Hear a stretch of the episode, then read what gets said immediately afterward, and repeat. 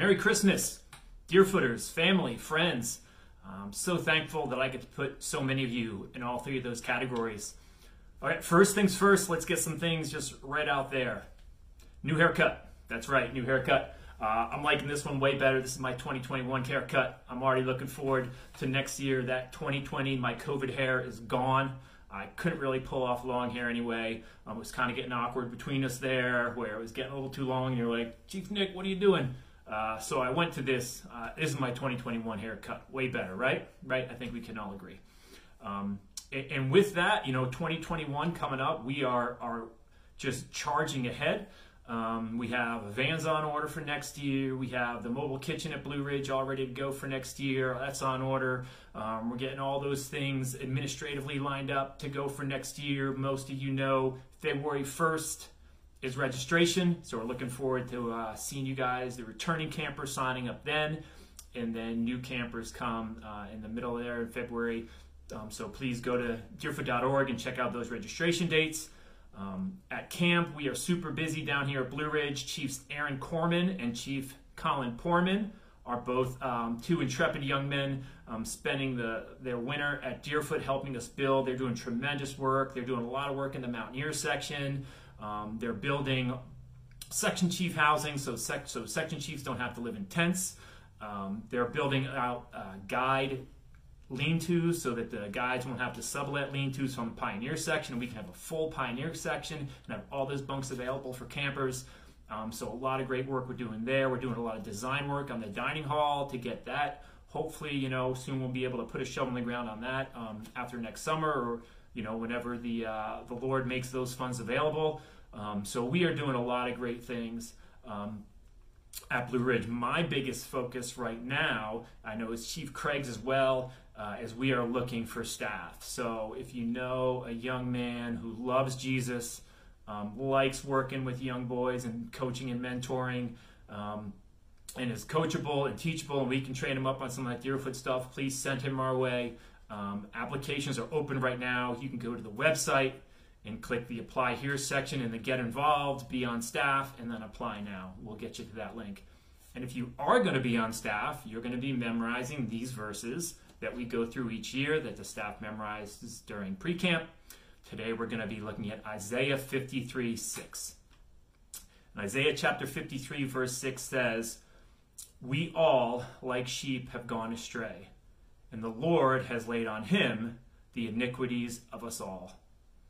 Man, Isaiah 53 is such a just great chapter. If you're looking to start, you know, your new year and you want to get your quiet times off right, you want to really set it, you know, you're, you're dedicated some sending setting some time uh, apart for the Lord this year, and you want to be more focused in that, start with Isaiah 53. Take a whole week, take the whole month of January, and just look at Isaiah 53. This next year, anytime you have a breaking of the bread, or you take communion, or go to the through the Eucharist, or to the Lord's Supper, whatever you call it at your church, um, take some time that day. Look at Isaiah 53 uh, once a week, once a month. Um, just pick up and look at Isaiah 53. If there's one chapter, just one section of the Bible you could memorize, or you want to do some scripture memorization in 2021, man, Isaiah 53, you can't go wrong with that uh, you could spend the whole year chewing on that. And here we have Isaiah 53 6. Man, so much to get into there. I really love it. It's got this great, uh, what we call a, a we and a he, right? We, like sheep, have gone astray. And then he goes, to his action, we. You know, we look at, um, you know, we, we have turned our own way. Um, we're not following the Lord's way, and we have gone astray. You know, and this thing that I know we don't like to call ourselves sheep, and I know there's that term sheeple, which I think probably is a great uh, application here. Um, and, and, of course, deerfooters, we know this as well. You know, you know Psalm 100. Every deerfooter has memorized Psalm 100, right? We have that great song. I believe it's 59 in our songbook. I should know that. Um, you know, we are the people and the sheep of his pasture, right? And all that jube, jube, jube. Okay, I'll stop that. Um, so, so we already know uh, some of the context of this here. You know, we are the sheep, and we have gone astray.